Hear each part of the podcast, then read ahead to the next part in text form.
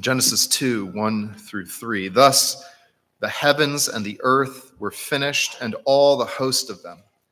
And on the seventh day, God finished his work that he had done, and he rested on the seventh day from all his work that he had done. So God blessed the seventh day and made it holy, because on it God rested from all his work that he had done in creation. Exodus chapter 20, verses 8 through 11. Remember the Sabbath day to keep it holy. Six days you shall labor and do all your work, but the seventh day is a Sabbath to the Lord your God. On it you shall not do any work, you or your son or your daughter, your male servant or your female servant, or your livestock, or the sojourner who is within your gates.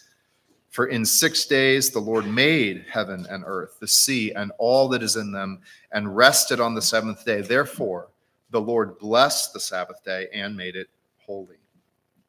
Mark chapter 2, verses 27 through 28. And Jesus said to the Pharisees, The Sabbath was made for man, not man for the Sabbath.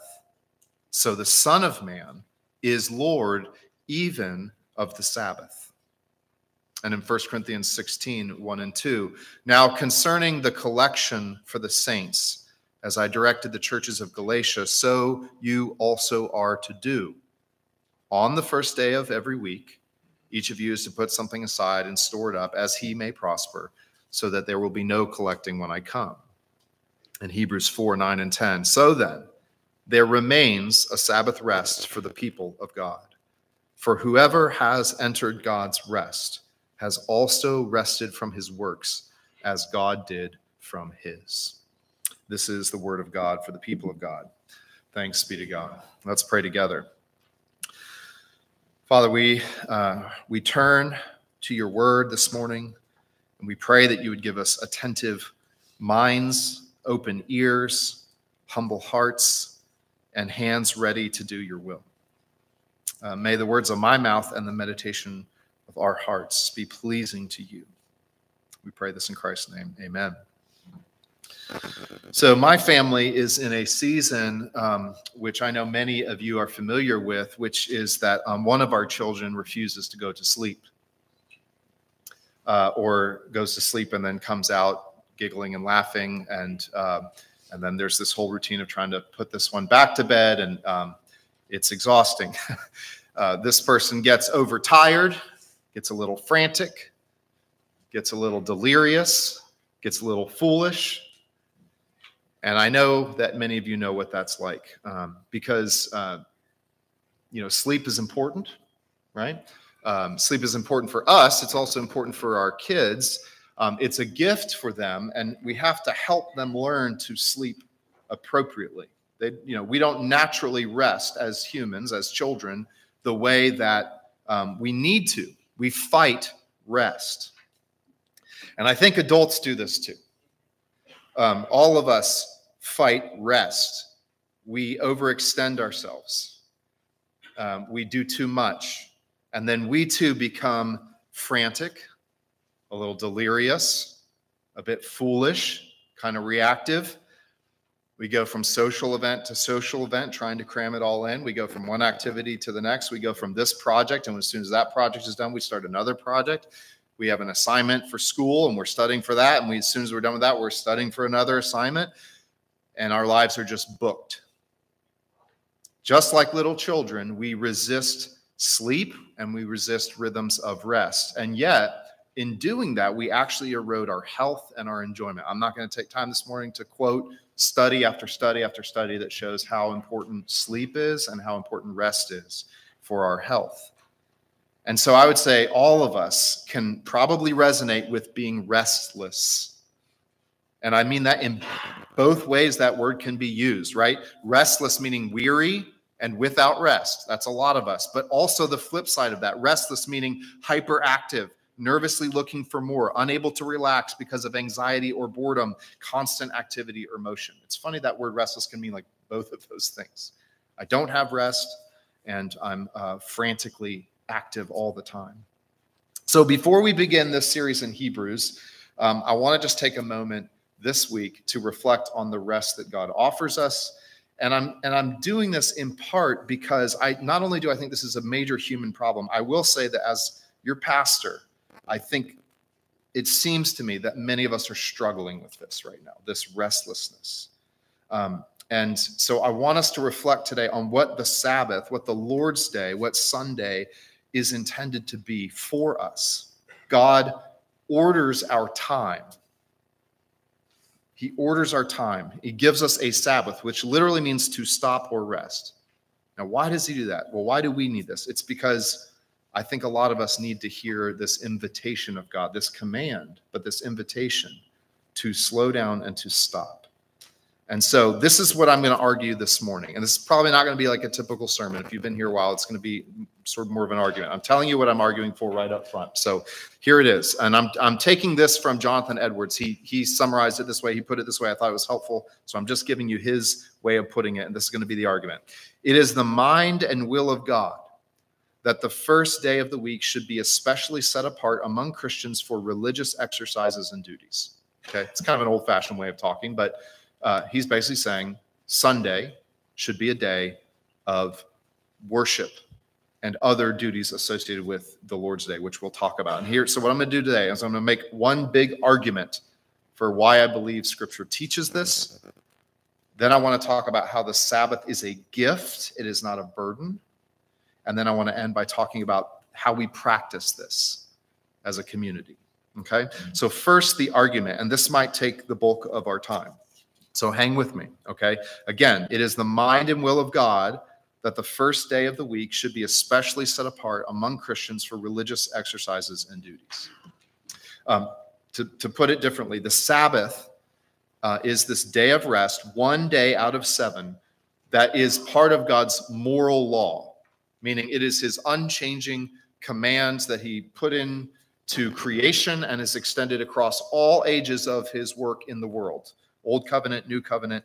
Um, in the new covenant, this command to rest has moved to the first day of the week. And the reason we believe this from scripture is, in short, because God created us with this pattern, and also because um, with Christ rising on the first day of the week, this um, shifts from being six days of work to rest. And now we move in Jesus from resting on the first day and then working.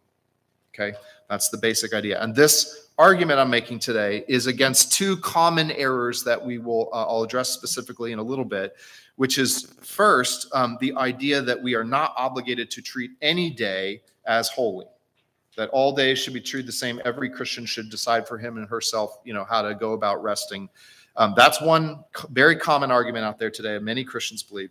And on the other hand, there are some, not as many today, who argue that we are obligated to practice the Sabbath on Saturday or that any um, practice at all needs to be very, very much like how the Jews practiced it, practice the Sabbath, very rigorous uh, in every way. So those are the two errors that I'm trying to say. That's that's not the teaching of Scripture. So let me uh, expand on this argument by first starting with creation. And I read this from Genesis chapter two, um, but also in Romans chapter one, Paul um, argues there that it is built into us in our conscience and from the way that God's made the world that we are to set apart time to worship our creator. He says that all people know that they owe, they know something about God, that they're made by God, that God's powerful and that they owe him worship, honor, and thanksgiving, and that they should be devoting special time to honor God and give him thanks. Paul argues this is built into all of us in our conscience all cultures, if you observe, are religious. They all recognize some sort of deity, some sort of higher power, and they set aside time to worship those gods. This has been the case across all different cultures. But in scripture, we get revelation as to how we should go about this. And so in Genesis chapter 2, we learn that God set apart one day in seven for us to rest. I'm not going to read the whole passage again, but we see um, in the creation week, God's doing all this creating, six days he's creating, and on the seventh day, it's a different type of day. He works, he rests from his work, and he essentially sits atop creation, enthroned, delighting in what he has made. This is very good, enjoying the world that he has made. And it's an odd thing that God would rest, isn't it? Because if you know scripture, you know that. Um, God doesn't need any rest. He has all life and power in himself. He doesn't get weary. He doesn't get tired. And yet God stops working and rests to delight in what he has made. And he sets apart that day for everyone to enjoy that sort of rhythm of work in rest. This is built into creation. That the seventh day of the week was this sort of climax of our work, that we also to join God in laboring in the world and then we also are to stop and enjoy what we have labored to do and what God has provided for us through that labor. And we enjoy it and we give thanks to God for his provision and we honor him. So he made one day and seven holy, that is different, set apart from the other days. And the Sabbath then is stamped into creation. The second thing I want us to see is in Exodus that God explicitly commands his people to set apart one day and seven to rest. This is Exodus chapter 20, verses 8 through 10. This is part of the 10 commandments. And again, God says to his people, Remember the Sabbath day to keep it holy. Six days you shall labor and do all your work, but the seventh day is a Sabbath to the Lord your God. The 10 commandments, we believe, are the publication by God of the moral law, that is God's unchanging law across time that He has um, created us in our conscience to understand and to know. Now, we suppress that truth. We don't have full clarity on God's commands, but all people that are created in God's image have this imprint of God's law on their heart, the moral law. And when God published the Ten Commandments so that all can see, He He uh, left us without excuse. You know, we it resonates with what our hearts tell us about how we're to live. We're to love our love God and love our neighbor. And one of those commands is that we are to rest one day in seven. Now, in the, the writing of the moral law and the Ten Commandments, uh, those are given twice to God's people. In Exodus, the reason for the law explicitly harkens back to creation, that God worked and then rested, as we just saw a second ago. But in Deuteronomy, when the law is given, God adds an additional reason why his people are to rest. And he says, It's so that you will remember that you were slaves in Egypt and that I rescued you and brought you into rest. So the Sabbath also became a sign of God's redemptive work, his work to free his people from the burden of labor that sin has uh, corrupted our works to become. So God gave us work, it's a good thing, but because of sin, work becomes burdensome and weighs us down. And part of what God's redemption was for Israel is to set them free from slavery, and us as well, we're to be set free from the burdensome of our work. Now, what's important to see in the fourth commandment is that God doesn't actually tie which day of the week um, they're to rest specifically. He does talk about the seventh day, but it's six days of labor and then resting on a seventh day. And he doesn't tell them when to, they're supposed to start counting that time. But in Exodus 16, he gives them a specific start date so that they labor and then rest um, on the seventh day of the week. And we'll see how that changes in, in a moment. So the Sabbath is stamped into creation. It's also affirmed by God's law. It's publicized in this moral law of God in the Ten Commandments. But thirdly, when we look at Jesus Christ, we see a transformation and a, a fulfillment and a transformation taking place. Jesus Christ, we learn, is the Lord of the Sabbath. That's what I read in Mark chapter 2. All throughout the Gospels, as you read Jesus' interaction with the Pharisees, you see him challenging the way that they applied the Mosaic law to their lives and to the people. And Jesus very much pushes back on the way that they're practicing the Sabbath, but he never overturns it. He never denigrates the Sabbath and says uh, this is not important at all. In fact, he honored the Sabbath in the way he lived his own life. He lived in this rhythm of work and rest. He went to synagogue every Saturday, um, but he was constantly correcting the distortions of the Sabbath um, and, and proclaiming, proclaiming himself to be the Lord of the Sabbath. He said that the Sabbath is for man, it is a gift to mankind. And you, Pharisees, have turned it into a burden. You've weighed people down with all these extra things you've added to it. You've distorted what it's about. And he says, um, It's a gift from God, and I'm the Lord of the Sabbath. I'm the one who has authority to clarify for you what this means. I'm also the one who um, brings you into God's rest. I'm the fulfillment of what this rest was all about. So he says explicitly to them the Sabbath was made for man, not man for the Sabbath. The Son of Man is the Lord even of the Sabbath. He fulfilled it. How did he do that? Well, we learn in the Gospels that Jesus lived his life obediently his whole entire life. He worked, he labored to obey God's law, to carry out his ministry, to preach the gospel. Um, he labored his whole life. And then he went to the cross and he fulfilled that labor by dying for our sins, bearing the penalty of our sins going all the way down into death. And then he rested on the seventh day of the week. On Saturday, he rested in the grave. He rested from his work. And then on the eighth day or the first day, he rose again to bring new life and new creation and to bring the people of God into the rest that he offers. That is, you do not have to strive to gain God's acceptance. You do not have to strive to gain an identity. You do not have to strive to find fulfillment in this life. He offers it to you as a gift through faith in him. Christ worked so that we can rest and receive God's grace. And out of that reception of God's grace, then we labor and we do the works of God. Our laboring flows out of the rest that Christ brings. He labored for our righteousness and for our reconciliation. He brought healing and an inheritance to his people. He set us free from our sin and from our slavery and raises us up into new life. And because we have that rest, we can then labor free and without weariness. So we see that Jesus affirms the Sabbath. It continues, but it is now transformed in Jesus Christ. And so we celebrate the rest of God, not by resting on the seventh day, but now resting on the day of Christ's resurrection. We worship him, just like Israel worshiped on the seventh day to remember God had set them free from slavery to Egypt. We worship on the first day to realize that Christ has set us free from our labors by rising from the dead. And so the fourth thing I want us to see is the new covenant this new arrangement, the way that God relates to us in Jesus Christ, maintains this rhythm of resting and working, six and one. But but again, we rest on the first and then we labor for six. This new arrangement went from the shadow, the way that it was uh, carried out in the old covenant, the shadow form, to now the substance of the Sabbath, which is resting and then working. Jesus shifts to the first day because he rose on the first day. We see his appearances to the disciples in uh, particularly the Gospel of John. He's appearing to them on the, the eighth day or on the first day of the week, it says. Um, we see that uh, Pentecost is on the first day of the week. When God sends the Spirit, it's the 50th day, right? After his ascension, which is uh, the first day of the week. And so, by command and practice in the New Testament, we see that the first day, Sunday, is set apart as a holy day. Um, it is not like other days still.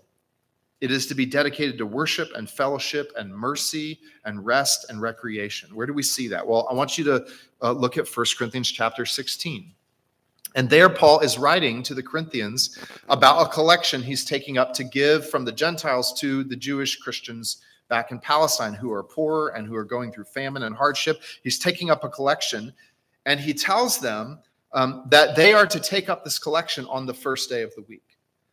Um, now, you might say, well, the focus is on the collection. That's true. The focus is he wants them to take up a collection, but he's saying, I've commanded all the churches in Galatia and you too, Corinthians, that you are to take up a collection on the first day of the week. Why? Well, at the very least, it demonstrates that Christians throughout different regions were meeting on the first day of the week. It was their new synagogue, it was their new assembly day. But Paul is commanding them to do this. He's saying this is this is what you're to do. It's the pattern of the New Testament Christians that they did meet every week on the first day of the week. And we see this affirmed in Hebrews chapter 10, where uh, the author of Hebrews tells Christians don't neglect to meet together. Well, what is he referring to? They, they must have known this was some regular gathering that Christians had. And he says you shouldn't neglect that. You need to gather regularly, weekly with your uh, with God's people.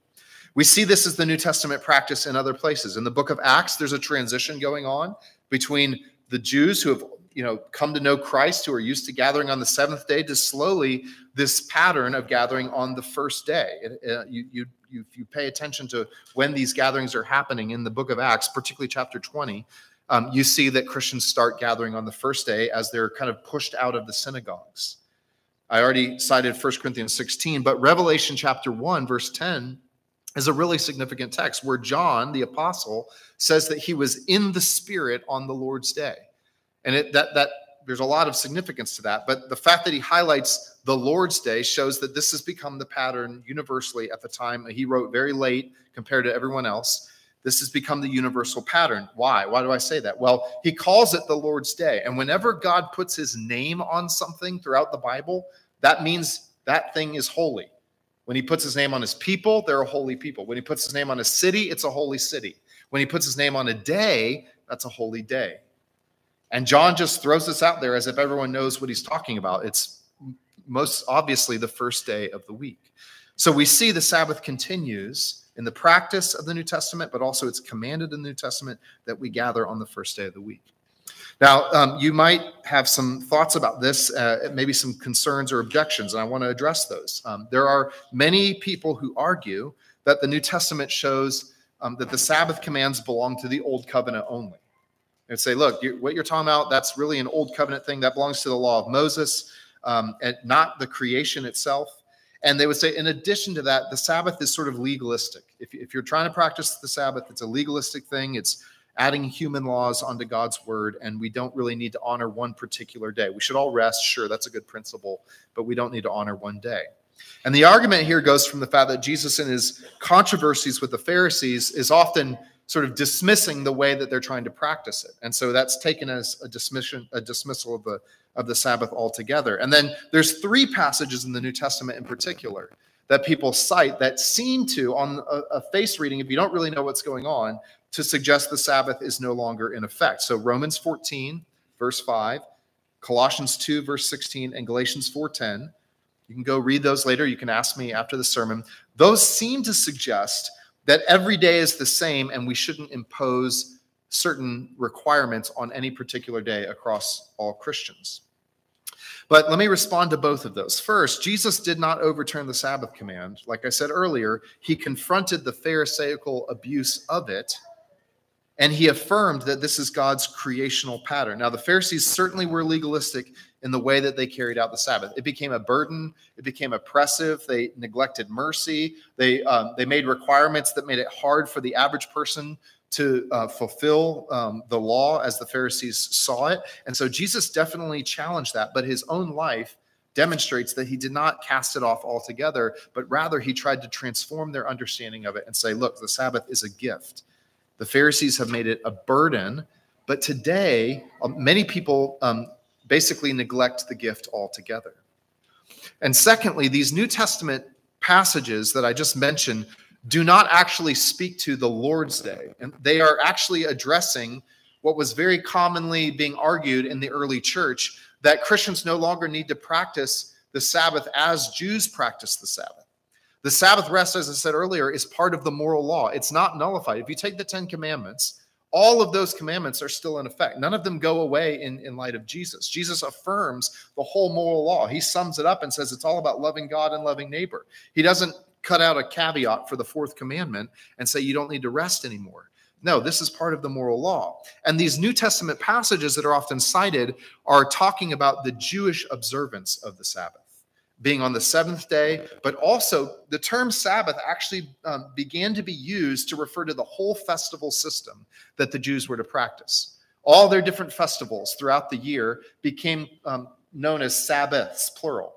And what Jesus, uh, what the New Testament apostles are addressing is the Jews and the Gentiles who have come to believe in Christ are now struggling with how do we unify into one people.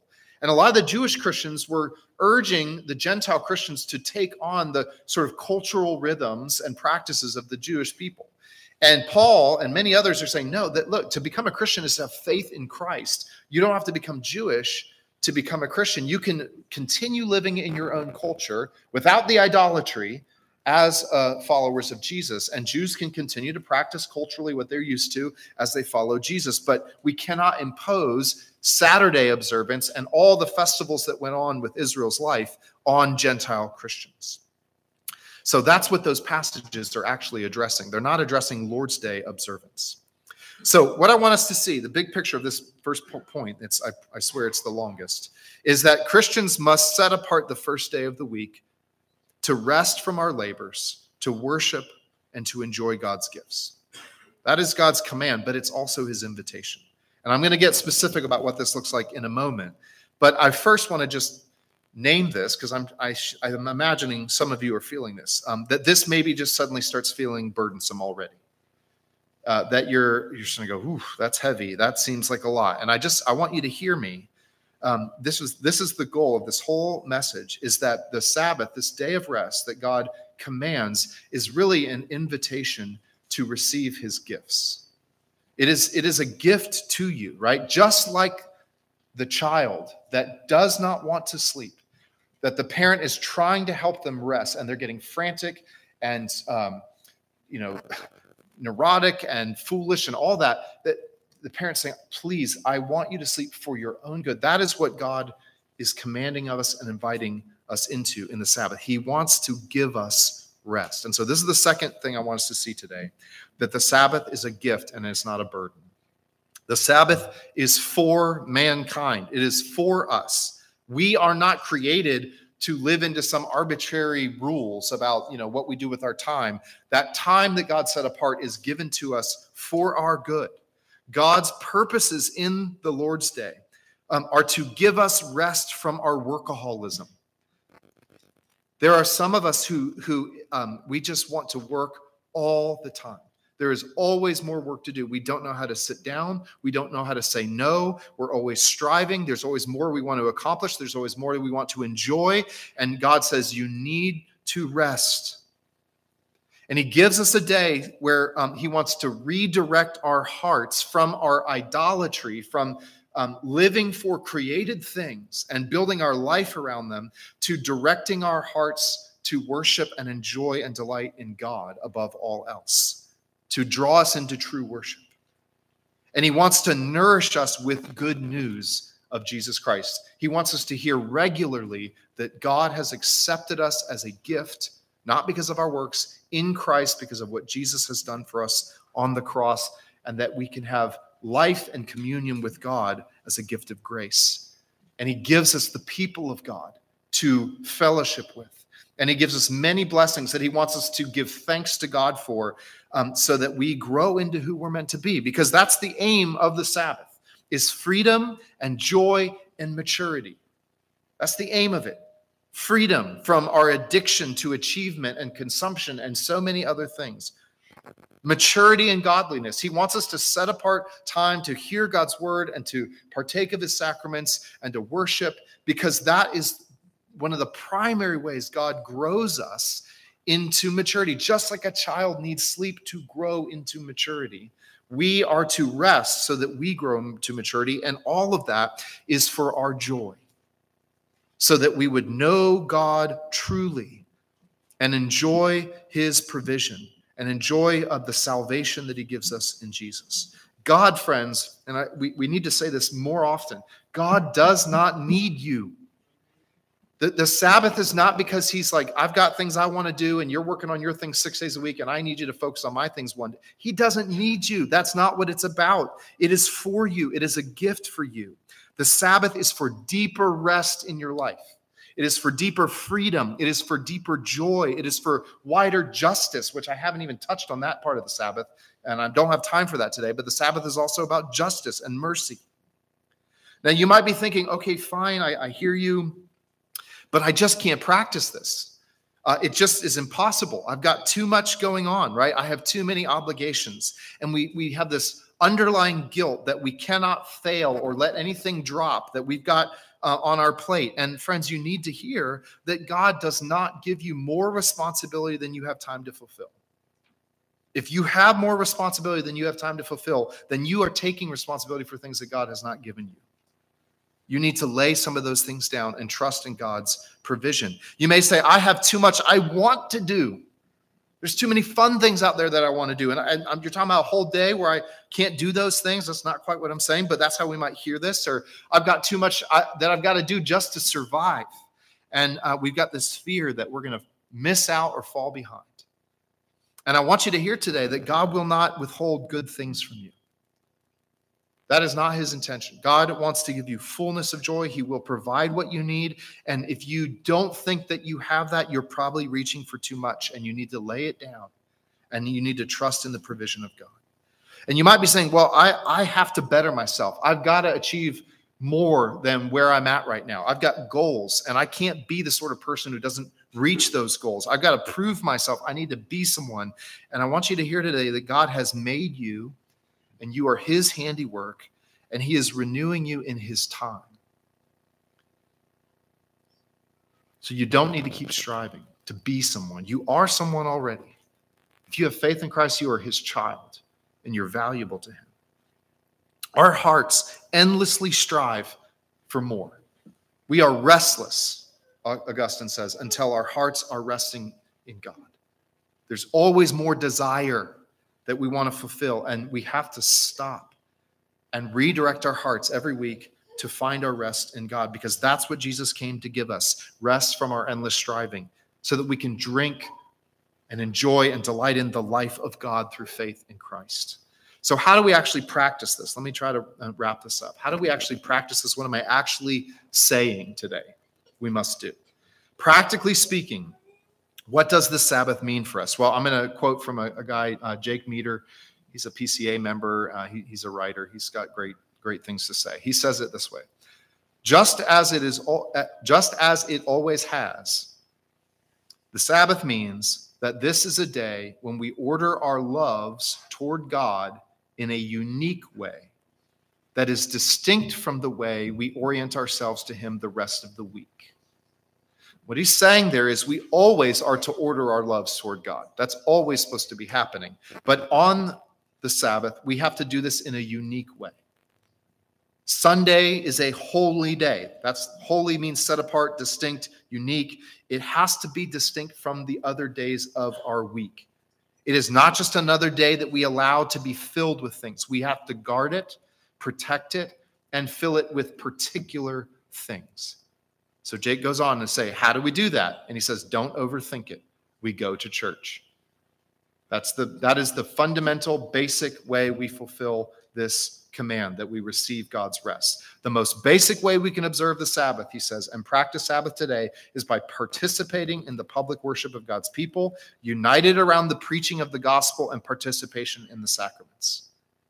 We, um, he's, you know, I would argue, he argues, we have to build our life around this habit of gathering with the people of God. It, it cannot be a question for our families, friends, about whether or not we're going to church this week. If that is the habit of your household, are we going to go this week? What do we have going on? Um, you're not receiving the gift that it is meant to be. It has to be the default. This is what we do. Uh, there's no question about it. We will arrange everything else in our lives around making sure that we gather with the people of God, wherever we might be, because you may not always be in Winston. Wherever you might be, you make this happen. We cannot allow other events, other obligations to interfere with gathering around the people of God. Now, we order the rest of our week, Monday through Saturday, in such a way that we are free to be present to worship God with his people. Now, there are exceptions to this, of course. All right, and they have to be said. Uh, uh, the phrase that is often used that's helpful is we worship with God's people unless we are providentially hindered. That means we are hindered by things that are brought to us by God that are outside of our control, like illness and emergencies. Certainly, those things uh, free us from this obligation. We can't help it, right? God has hindered us from coming. We also must recognize that there is work that must necessarily be done on the Lord's Day. Some of you uh, work on Sundays as part of your job. And um, for many of you, that's a requirement of the job itself, right? We have police officers, firefighters, nurses, and probably others who we would say are sort of uh, emergency services or other sorts of work. You have to work on those days. Society requires that sort of work is going on all the time. So that's work of necessity. And of course, there may be other types of work that fall into that, and you have to use your judgment about that. There's also works of mercy. There are the, the Sabbath is for man. The, the Sabbath should never be used as a way to prevent you from doing good to those who are in need, to showing mercy to people. Don't say, "Oh, I can't help you with that. Uh, this is the Sabbath, so you're on your own." That's not what the, the Sabbath is for. God, Jesus makes this very clear in the way he interacts with the Pharisees. Works of mercy uh, are good and allowable on the Lord's day, and pious work, works of piety. That is all the work that's involved with worship of God's people, all the things we do here every Sunday um, to make sure we can gather as God's people, all of that is necessary. But corporate worship is the central, not the only, but it's the central practice of the Lord's Day. Now, there are four others that I think flow out of this from Scripture, four other practices. And so I think of it as like a hub with spokes, like a wheel, right? You've got worship with God's people at the center, and then these practices that come uh, out of that fellowship, that is connecting, feasting, recreating with God's people, formation, which is private and communal prayer and study and instruction in, in God's word. Restorative rest, that is, gratefully enjoying God's gifts, which might mean napping or walking or going out in nature or playing. But what we should avoid is merely consumptive uh, activities that don't actually bring a deep rest. And that's vague. You have to use wisdom about what that means. But there's a way of resting which is actually just like binging, right? You know the you know the difference between just enjoying a good meal and then having a binge. And we can kind of binge with uh, with entertainment on on the Lord's Day. We should think about doing things that are restful and restorative to us and energize us the rest of the week. And then lastly, the fourth practice is mission. That is mercy, as I mentioned a second ago, hospitality, welcoming people in to our homes and to our lives, and reaching out, maybe connecting with people who are outside the church. So let me just briefly say, um, as we you know grow into this building that we've just been given by God, uh, and as we finish the fellowship hall um, we are now in a position where we can start thinking about what does it look like communally to practice the Lord's Day in a more robust way.